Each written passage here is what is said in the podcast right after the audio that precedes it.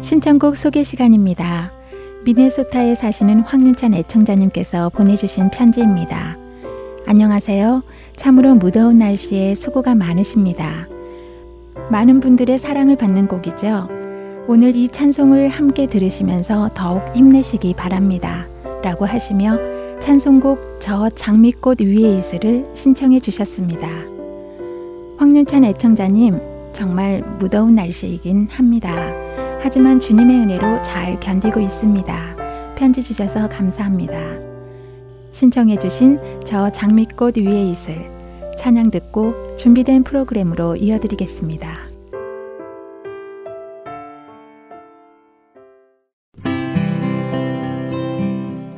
지금 여러분께서는 할텐 서울 복음 방송 주안의 하나 사부 방송을 듣고 계십니다.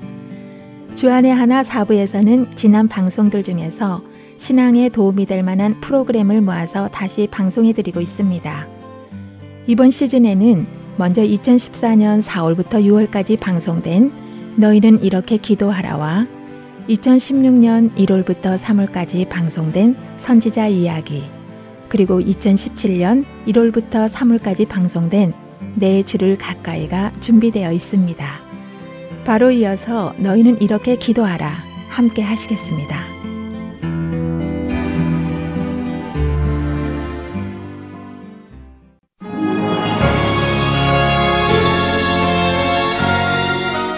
여러분 안녕하십니까? 너희는 이렇게 기도하라 강승규입니다.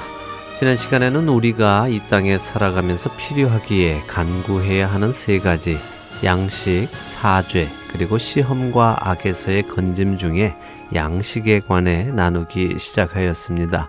첫째로 나의 양식이 하나님께로부터 온다는 것을 믿는 믿음이 믿음의 기본이라는 것을 나누었고요. 내가 하나님께 나의 일용할 양식을 구한다는 의미는 내가 하나님의 일꾼이라는 것을 고백하는 의미라는 것에 대해 나누어 보았습니다. 오늘은 이 문제에 대해 조금 더 나누기를 원하는데요. 내가 하나님께 일용할 양식을 주시옵소서라고 기도를 드린다는 의미는 말씀드린 대로 제가 하나님의 일을 이 땅에서 맡아 하는 일꾼이기에 하나님께 내 먹을 것을 구하는 것이 마땅합니다라는 의미임에도 불구하고 많은 사람들이 이 의미를 오해하고 있는 경우가 있습니다. 예를 들면 이런 것입니다. 주님, 오늘도 저의 모든 경영이 다 잘 되게 하시고 어려운 일이 생기지 않게 막아주시고 어려운 일이 생기면 해결해 주시고 또 피하게 해 주셔서 제게 필요한 양식을 주시옵소서라고 기도하는 마음 자세입니다. 언뜻 들으면 이것이 뭐가 나쁜가, 뭐가 잘못되었는가 라고 반문하실 수도 있습니다. 나의 모든 경영을 잘 되게 해주시라고 기도하는 것이 나쁜가? 라는 생각이 드십니까? 사실 그것을 요구하는 것이 나쁜 것이 아니라 하나님과 나의 관계가 올바로 정립되지 않은 것이 나쁜 것입니다. 무슨 말씀이냐 하면 지금 드린 이 기도 안에는 주체가 나이고 하나님은 내가 하는 일을 도우시는 분이라는 사상이 깊게 깔려 있습니다. 내가 내 경영을 해 나가는데 하나님은 모든 도움의 손길을 내게 보내주시라는 말이지요. 결국 경영은 내가 해나가고 그 일이 잘 되도록 하나님은 도와주시는 분이라는 것입니다. 한동안 자동차 뒷 범퍼에 God is my co-pilot 이라는 스티커를 붙이고 다니는 것이 유행했던 적이 있습니다. 하나님은 나의 부조종사입니다. 라는 의미가 될까요? 하지만 그 후에 이런 스티커가 다시 나왔습니다. If God is your co-pilot, change the seat. 만일 하나님께서 당신의 부조종사라면 자리를 바꾸세요. 라고요. 하나님은 우리 삶의 부조종사가 아니라 캡틴이십니다. 그분이 주 조종사이십니다. 바로 이 문제입니다. 많은 경우 우리는 내 삶을 내가 경영해 나가며 하나님을 나의 부조종사 자리에 놓고 내가 필요한 도움만을 요구하며 살아가고 있다는 것입니다. 단호히 말씀드리지만 그 인생은 결코 비행에 성공할 수 없습니다. 오늘 우리에게 일용할 양식을 주시라는 말씀은 쉽게 설명하면 광야에서 매일같이 만나를 공급받던 이스라엘 민족과 같은 이야기입니다. 그들은 만나를 만들기 위해 수고하지 않았습니다. 또한 만나를 얻기 위해 노력하지도 않았습니다. 만나는 그들이 자고 일어나면 아침에 쌓여 있었습니다. 정말 하나님께서 그들에게 완전하게 공급해 주신 것입니다. 그들이 해야 할 일은 만나를 구하는 것이 아니라 하나님께서 명하신 일을 해 나가는 것이었습니다. 이것이 이해가 되십니까? 우리에게 일용할 양식을 주시라는 말씀은 내가 내게 필요한 양식을 얻기 위해 일하지 않겠다는 말씀입니다.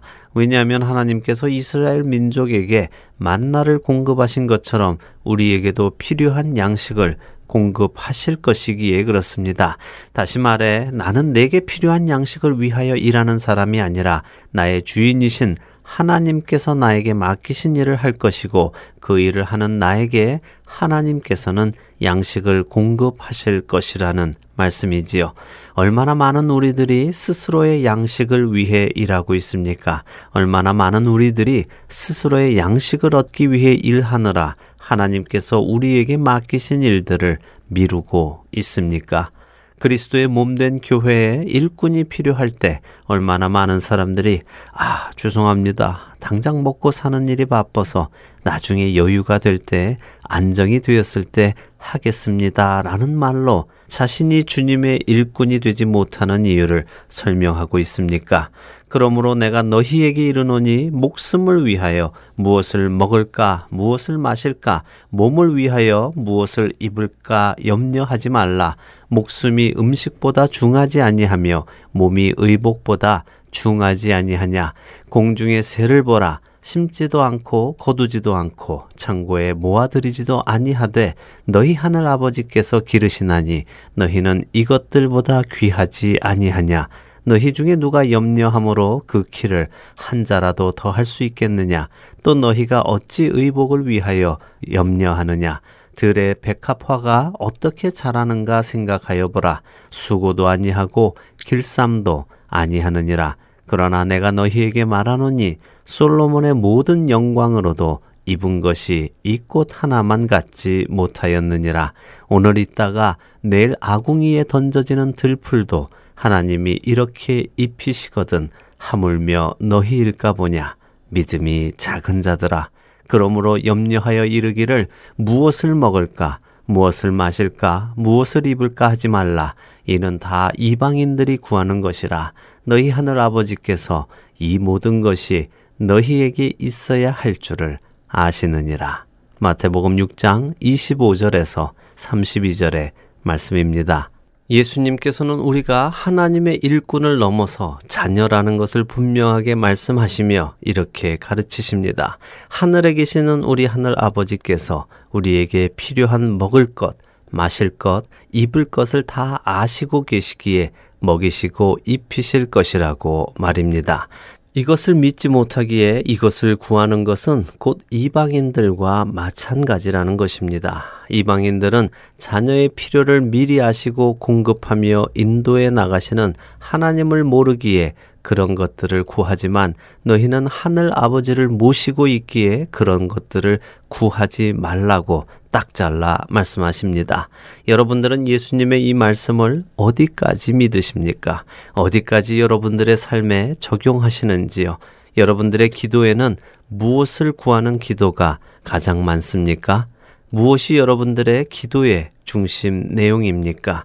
만일 여러분의 기도 내용이 여전히 먹을 것과 마실 것과 입을 것 같이 내 생활에 필요한 가장 기본적인 물질적인 것들이라면 여러분은 여전히 이방인의 기도를 드리고 있는 것입니다. 여러분들은 이방인이 아닙니다. 하나님 아버지의 자녀들입니다. 남의 집 자식이 아니라는 것입니다. 자기 부모님께 필요한 기본적인 것들을 간구하는 자녀가 어디 있습니까? 부모님은 자녀가 기본적으로 필요한 것들을 자녀가 구하기 이전에 이미 준비하여 채워줍니다. 그 기본적인 것들을 부모에게 구한다는 것은 부모에 대한 믿음이 없음을 나타내는 것입니다.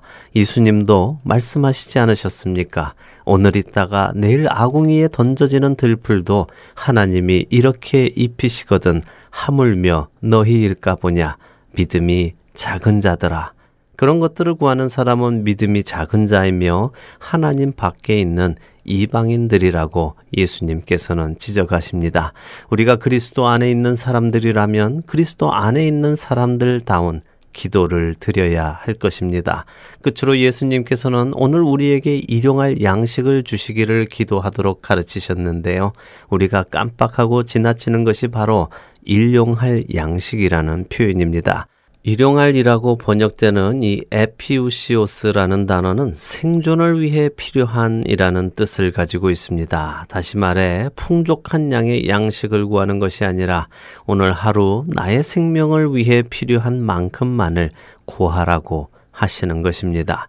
내일을 걱정하여 쌓아놓을 만큼을 구하는 것이 아니라 먼 미래를 위해 준비하도록 많이 구해놓는 것이 아니라 오늘 하루에 쓸만한 양을 구하라는 말씀입니다. 하나님께서 광야에서 이스라엘 민족에게 만나를 주실 때 하나님께서는 오직 그날에 먹을 양만을 거두도록 요구하셨습니다. 내일을 위해 쌓아놓을 필요가 없었습니다. 왜냐하면 내일이면 또 내일을 위한 만나가 그들이 눈을 뜨면 하나님에 의해 준비되어 있었기 때문입니다. 오직 안식일 전에만 하나님께서는 안식일에 거두지 않도록 이틀치를 준비시키셨습니다. 이것은 이스라엘 민족에게만 적용되고 요구되어지는 사실이 아니라 하나님의 모든 자녀들에게 동일하게 적용되며 요구되어지는 사실입니다. 우리 중에 많은 자들이 이것을 믿지 못해서 자신의 먹을 것을 구하며 평생을 살다가 하나님을 위해 한 번도 살아보지 못하고 죽어갑니다. 혹시 여러분의 마음속에 일 안 하면 누가 밥 먹여줘? 라는 물음이 나오십니까? 하나님께서 먹이십니다. 내가 생존에 필요할 만큼 하나님께서 먹이십니다. 우리가 물질이 더 필요하다고 생각하는 이유는 내게 필요한 것 이상을 자꾸 원하기 때문입니다. 아무 걱정 없이 살 만큼 채워놓기를 구하기 때문입니다. 하지만 그것은 예수님의 가르침이 아닙니다. 예수님께서는 우리에게 가르치십니다. 오늘 우리에게 일용할 양식을 주시었고, 예수님의 가르침대로 기도할 수 있는 믿음이 우리 안에 생기기를 소망합니다. 너희는 이렇게 기도하라 마치겠습니다.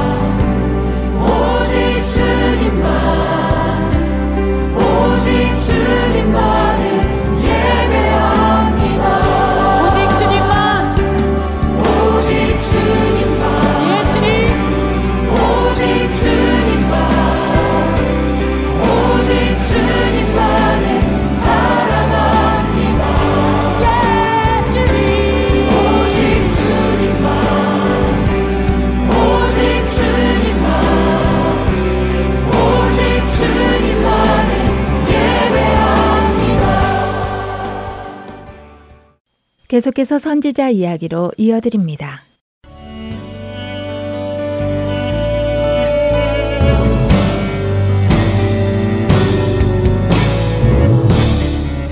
애청자 여러분 안녕하세요. 선지자 이야기 진행의 민경은입니다. 안녕하세요. 최소영입니다.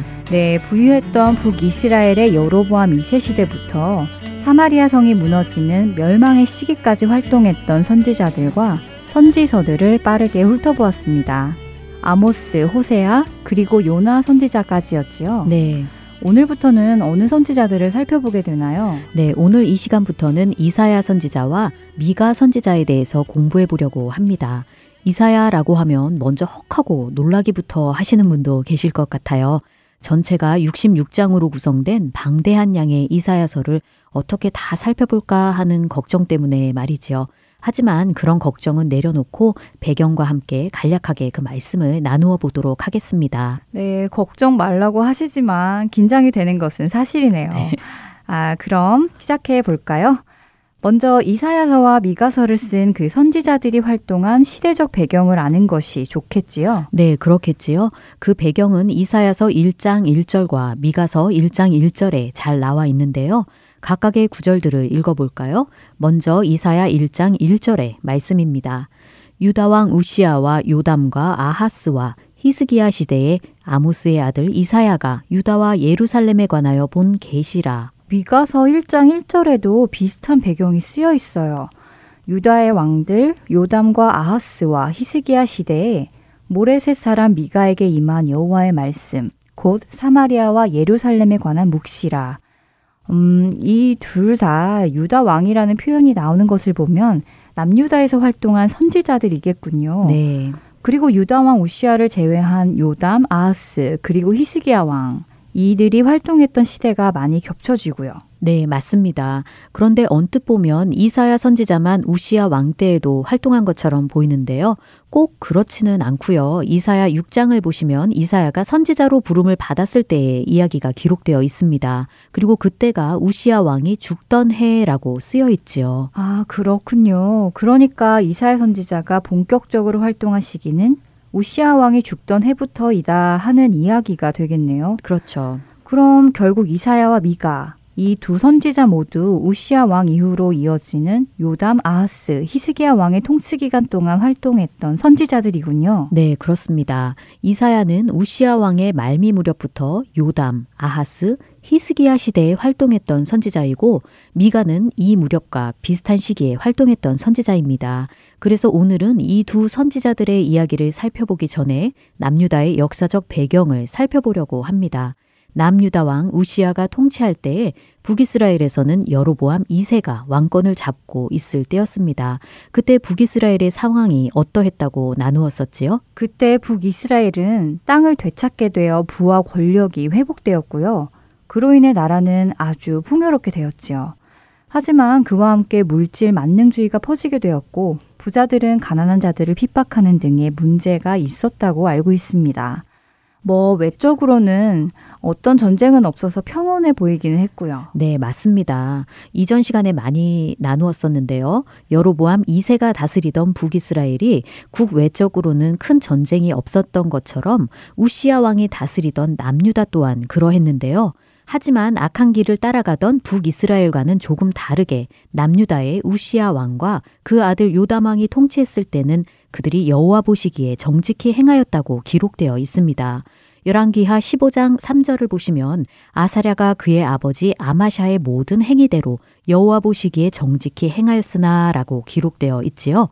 여기서 아사랴는 우시아 왕을 뜻합니다. 아마샤는 우시아 왕의 아버지고요. 어, 그렇군요. 열왕기하 15장 3절에 우시아 왕에 대한 이야기와 34절에 요담 왕의 이야기가 각각 기록되어 있군요. 네, 기록된 것처럼 우시아와 요담은 아마샤 왕의 모든 행위대로 여호와 보시기에 정직히 행하였습니다. 하지만 안타깝게도 산당은 제거하지 않았다고 사절에 말씀하시는데요. 그런 이유로 백성들이 여전히 산당에서 제사를 드리며 분양하였다고 합니다. 그런 행동은 하나님 보시기에 악한 행동 아닌가요? 악한 행동이지요. 그 악한 행동은 우시아 요담 다음에 왕권을 잡은 아하스 왕권 때 더욱 심해집니다. 심지어 성경은 아하스는 다윗과 달리 여호와 보시기에 정직히 행하지 않았다고 말씀하십니다.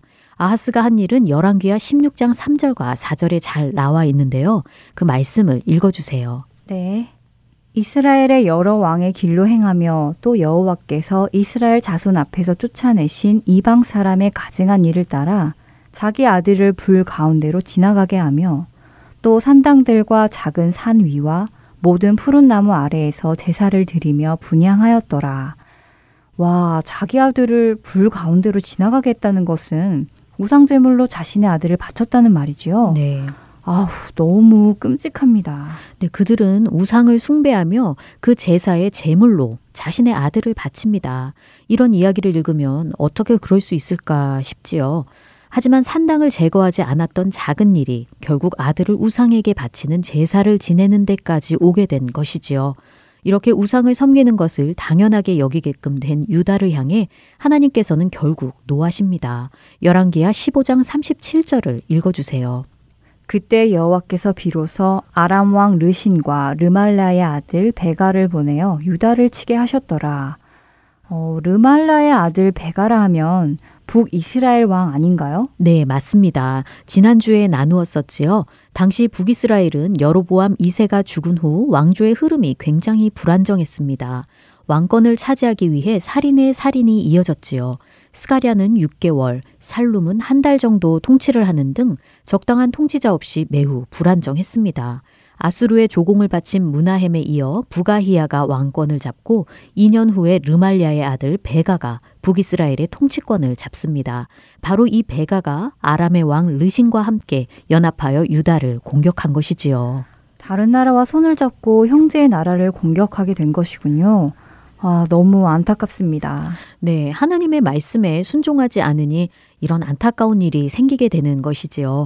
이렇게 아람과 북이스라엘의 연합군은 남유다를 공격하고 아하스 왕이 통치하고 있는 예루살렘을 에워쌉니다.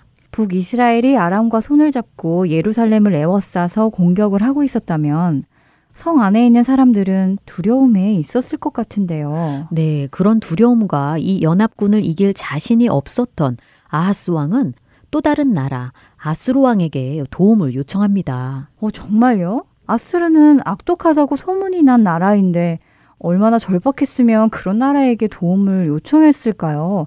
그래서 아수르 왕이 도움을 주었나요? 물론 아수르는 아하스 왕을 도와주었습니다. 그러나 그런 강대국이 그냥 도와주지는 않았겠지요. 아하스 왕은 아수르 왕에게 도움을 요청하면서 그 나라의 속국이 되어 조공을 바치기로 약속을 합니다.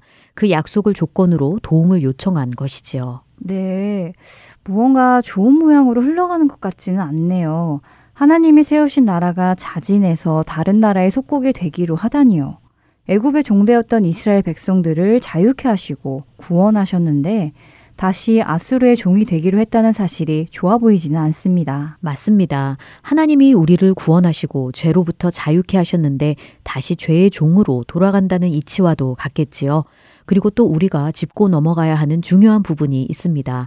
방금 전에 읽어주신 열왕기야 15장 37절에 여호와께서 유다를 치게 하셨더라라는 말씀이 있었잖아요. 네, 그랬지요. 이 전쟁은 하나님 허락 아래 일어난 일인데요. 모든 것을 알고 계시고 주관하시는 여호와 하나님을 믿는 우리에게 만약 고난이 닥친다면 우리가 해야 할 일은 무엇이라고 생각하세요? 힘 있는 사람에게 도움을 요청하는 것일까요? 음, 아무래도 그것은 아닌 것 같습니다. 이미 이런 일이 하나님을 의지하지 않음으로 시작된 일이니까요. 하나님께로 돌이켜야 한다고 생각이 되는데요. 음. 고난이 닥쳤을 때 좋아할 사람은 아무도 없겠지요. 하지만 그런 때에 모든 것을 아시는 하나님을 의뢰하는 것이 가장 먼저 할 일이라고 배웠습니다. 네, 맞습니다. 우리 그리스도인은 하나님을 의뢰하는 것을 먼저 해야 합니다. 하지만 계속해서 산당을 제거하지 않고 아들을 제물로 바쳐가며 제사를 지냈던 유다 백성들은 바로 하나님을 의지하지 않았는데요. 그들은 결국 이웃 나라에 도움을 요청했습니다. 아, 그랬군요. 여전히 하나님 보시기에 안 좋은 일을 행했군요. 다른 나라를 의지하는 것 자체가 우상숭배와 같은 의미잖아요. 네, 그뿐 아니라 남유다 아하스 왕은 아수르 왕이 세운 산당의 모양을 그림으로 그려와서 유다 땅에 같은 모양의 산당을 세우는 등 계속해서 하나님 앞에서 범죄합니다. 이렇게 아하스가 한 행적을 일일이 다 열거할 수는 없지만 우상을 숭배하며 자신의 아들을 제물로 바치고 아수르의 속국이 되어 아수르 왕이 세운 산당까지 따라하는 등 많은 죄를 범했습니다. 그렇게 유다는 우상 숭배로 얼룩진 세월을 보내고 있는데요. 그때 아하스 후에 히스기야가 왕권을 잡게 됩니다. 다행히 히스기야는 그의 아버지 아하스와는 달리 여호와 보시기에 정직한 길을 갔는데요. 열왕기야 18장 3절과 4절을 읽어 주세요. 히스기야가 그의 조상 다윗의 모든 행위와 같이 여호와께서 보시기에 정직하게 행하여 그가 여러 산당들을 제거하며 주상을 깨뜨리며 아세라 목상을 찍으며 모세가 만들었던 노뱀을 이스라엘 자손이 이때까지 향하여 분양함으로 그것을 부수고 느후스단이라 일컬었더라. 와, 히스기야가 이렇게 올바로 행했군요. 우시아와 요담 왕이 하지 못했던 산당들까지 제거했네요. 정말 다행입니다. 하나님께서 굉장히 기뻐하셨을 것 같아요. 네, 맞습니다. 하나님께서 기뻐하셨지요. 다음 절 5절에서 히스기야는 하나님을 의지하며 그의 전후 유다 여러 왕 중에 그러한 자가 없었다고 기록되어 있습니다. 그리고 히스기야는 아수르에게 반기를 듭니다. 그렇군요. 7절에 아수르 왕을 배반하고 섬기지 아니했다고 나오네요. 그러면 아수르가 가만히 있지 않았을 것 같은데요. 네, 충분히 예상이 되지요. 정말 아수르는 무자비하게 속국 유다를 공격하기 시작합니다. 하지만 하나님의 도움으로 아수르 군인들을 이기기도 하고 히스기야가 약한 모습을 보이는 등 정말 많은 일들이 있습니다. 그 이야기는 열왕기하 19장과 20장을 보시면 알 수 있습니다. 더욱이 아수르는 히스기야가 왕권을 잡았을 때 이미 북이스라엘을 멸망시키고 세력이 더욱더 확장된 상황이었습니다. 이렇게 남유다를 향한 아수르의 위협과 횡포가 계속되는 바로 그때에 이사야 선지자와 미가 선지자가 활동을 한 것입니다. 그렇군요. 꽤 긴 이야기인데요. 한번 정리를 하면 좋겠습니다. 그러니까 남유다의 왕 우시야 요담은 산당을 제거하지 않고 계속해서 그 산당에서 번제와 제사를 드리며 우상 숭배를 했고 그 이후 아하스는 우상 숭배를 하는 정도가 더욱 심해져 자신의 아들을 제물로 드리는 일까지 행하게 되었지요.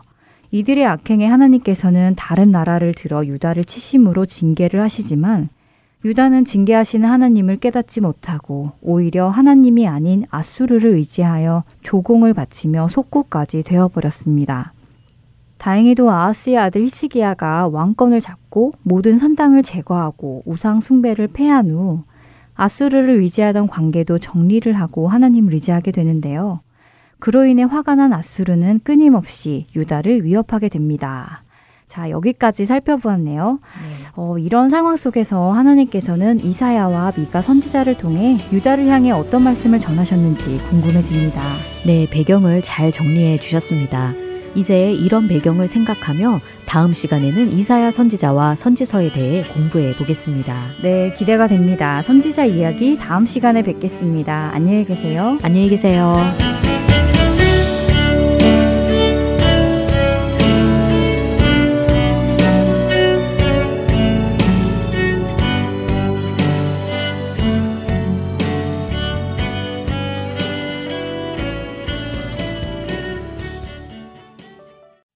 크신 하나님의 사랑 말로 다형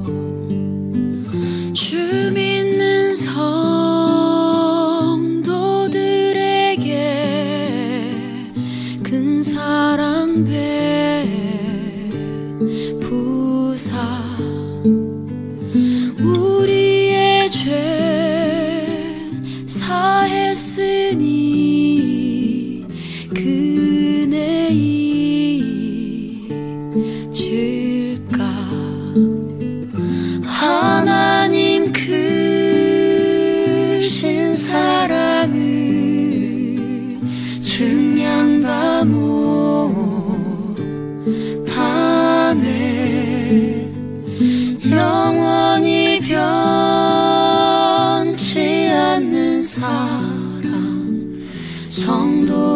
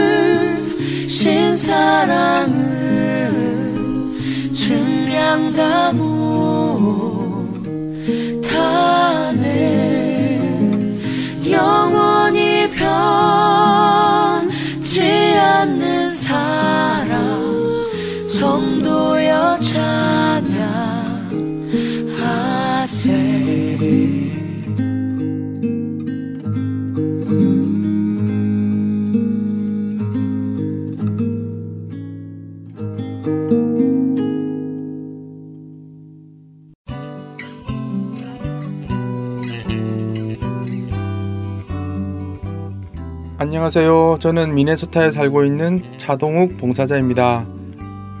매주 앱과 팟캐스트에서 방송 재생이 잘 되는지 체크해주는 봉사를 하고 있습니다. 안녕하세요. 저는 뉴저지에서 방송 검토 봉사를 하고 있는 임경빈입니다. 방송 CD가 만들어지기 전에 미리 들어보고 잘못된 부분이 있는지 점검하고 있습니다. 안녕하세요. 한국에서 방송 검토로 봉사하고 있는 김기론입니다. 멀리서도 이렇게 방송 검토를 통해 함께 사역에 동참할 수 있어서 기쁩니다.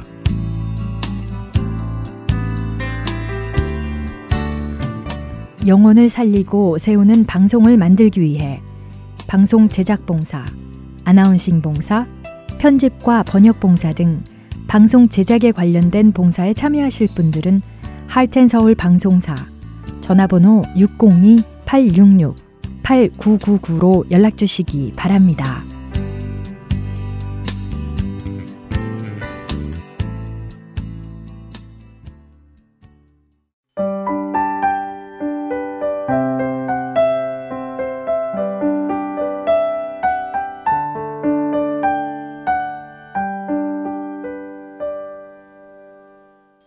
찬양의 가사를 생각해 보는 시간. 내 주를 가까이 들으시겠습니다.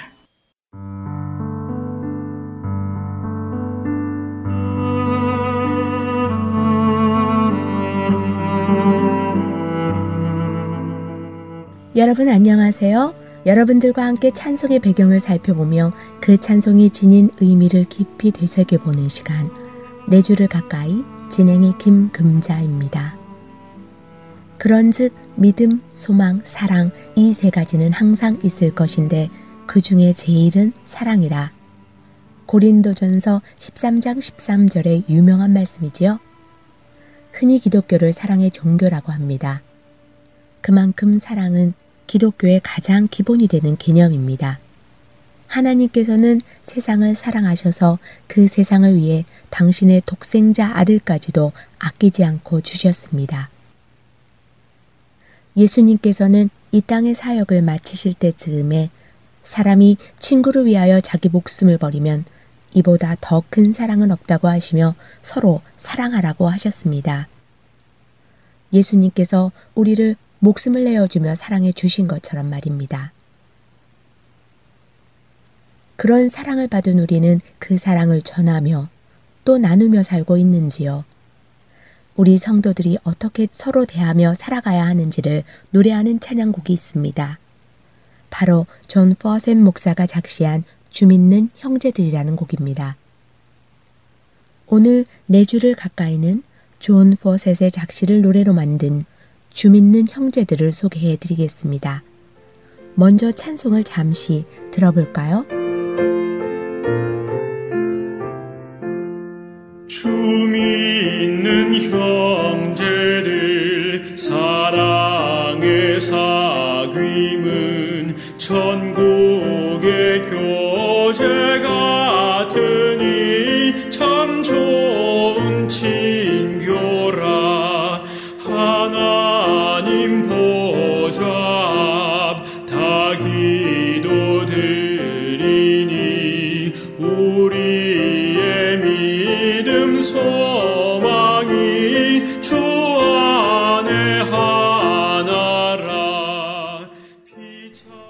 주 믿는 형제들, 사랑의 사귐은 천국의 교제 같으니 참 좋은 친교라. 하나님 보좌 다 기도 드리니 우리의 믿음 소망이 주 안에 하나라. 피차에 슬픔과 수고를 나누고 늘 동고동락하면서 참 사랑을 나누네. 또 이별할 때 만비록 슬퍼도 주 안에 교제하면서 또다시 만나리. 1739년에 태어난 존 포셋은 12살 때 고아가 되어 불우한 어린 시절을 보낸 사람입니다. 어린 나이에 그는 살기 위해 하루에 14시간을 양복점 견습공으로 일하기도 하고 때로는 막노동을 하면서 살아갔지요. 그러나 그렇게 힘든 가운데서도 그는 촛불 아래서 글 읽는 법을 배워가며 열심히 공부도 병행했습니다. 그렇게 자라가던 포셋이 16살이 되던 해, 영국의 유명한 부흥사 조지 휫필드 목사의 설교를 듣고 주님을 영접하게 되었지요. 그리고 25살의 젊은 나이로 목사의 안수를 받고 웨인스게이트의 아담한 침례교회에서 목사로 섬기기 시작합니다. 이렇게 살던 존 포셋 목사가 주 믿는 형제들이라는 곡을 작시하게 된 배경에는 무슨 일이 있었을까요? 드라마를 통해 만나보시겠습니다.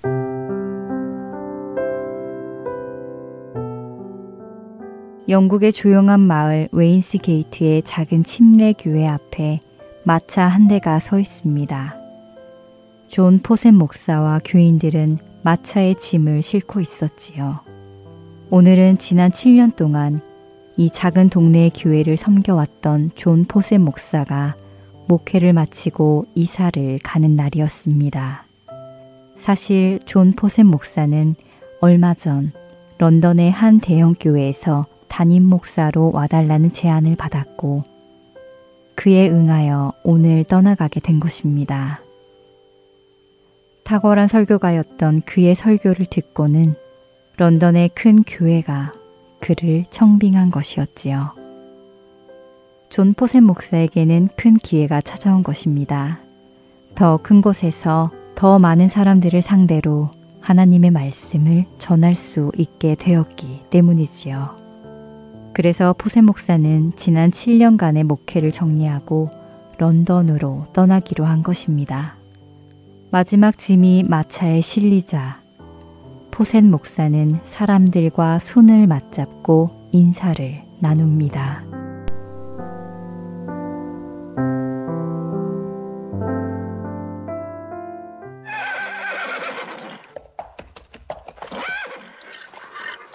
목사님, 진짜 가시는 거예요? 어, 너무 아쉬워요. 아유, 목사님. 이제 가시면 또, 또 언제 볼 수 있을까요? 정말 가시니까 정말 마음이 섭섭하네요. 네. 저도 많이 서운합니다. 하지만 또 볼 기회가 있겠지요. 그리고 이 땅에서는 혹시 보지 못한다 하더라도 우리는 천국에서 만날 사이지 않습니까? 물론 그렇지요. 그래도 어디 사람 마음이 그런가요? 어쨌든 목사님 가시는 동안에 마차 안에서 이거라도 드시면서 가세요. 먼 길 가시는데 배고프지 마시고요. 아유, 집사님, 울지 마세요. 이렇게 우시면 제 마음이 너무 힘들어지잖아요. 떠나는 포셉 목사의 마지막을 배웅하는 곳에는 포셉 목사가 축복하며 결혼을 시켜준 젊은 부부도 있었고, 포셉 목사가 가슴에 품고 기도했던 아이들도 있었습니다. 또한 지난 7년간 기쁨과 슬픔을 함께 나눈 어르신들도 많이 계셨습니다. 그들과 손을 맞잡고 작별 인사를 나누는 동안 포셉 목사의 마음이 흔들리기 시작했습니다. 음, 참 사랑도 많고 소박한 분들인데 이 모든 분들을 남겨놓고 기회를 찾아서 나만 대도시로 갈 생각을 하다니.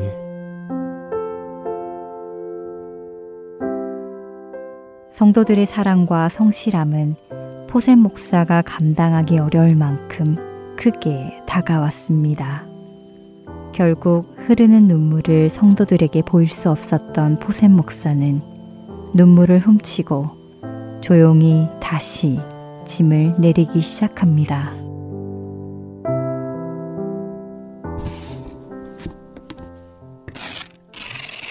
아니, 목사님 지금 뭐 하시 뭐 하시는 거죠?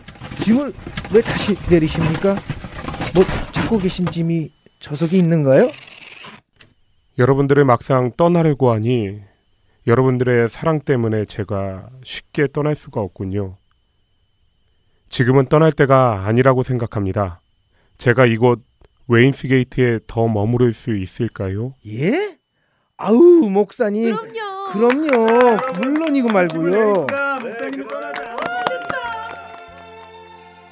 포셉 목사는 사랑이 넘치는 교인들을 한명 한 명 생각하며 그들이 지금껏 보여주었던 사랑을 떠올렸습니다. 그리고는 성도들을 향한 자신의 마음을 글에 옮기기 시작합니다. 주 믿는 형제들 사랑의 사귐은 천국의 교제 같으니 참 좋은 친교라. 하나님 보좌 앞 다 기도드리니 우리의 믿음 소망이 주 안에 하나라.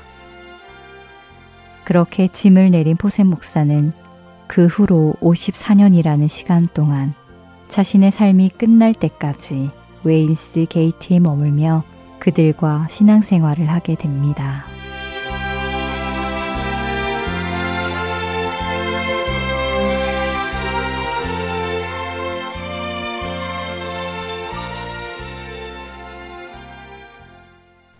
퍼셈 목사는 런던으로 가서 큰 교회를 맡아 사역하는 것이 자신을 향한 하나님의 부르심이 아닌 것을 알았습니다. 그가 런던으로 가려 했던 것은 자신의 생각이었고 자신의 욕심이었던 것을 깨달았지요. 그래서 그는 자신의 욕심을 내려놓고 하나님께서 맡기신 성도들과 함께 신앙생활을 하기로 결정한 것이었습니다. 한 성도 한 성도 그들과 신실하게 주 안에서 관계를 맺어가며 그들이 주 안에서 자라날 수 있도록 자신의 삶을 들였던 퍼셈 목사. 그는 자신이 썼던 가사대로 주 믿는 형제들의 사랑의 사귐이 어떤 모습인지를 삶으로 보여주었습니다. 오늘을 사는 우리는 그리스도 안에서 형제 자매들과 어떠한 모습으로 살아가고 있는지 점검해 볼 수 있기를 바랍니다. 천국에서 함께 영원한 삶을 나눈 그 형제 자매들과 지금 이 땅에서부터 그 사랑을 나누고 있는지 말입니다. 내 주를 가까이 다음 주에 뵙겠습니다.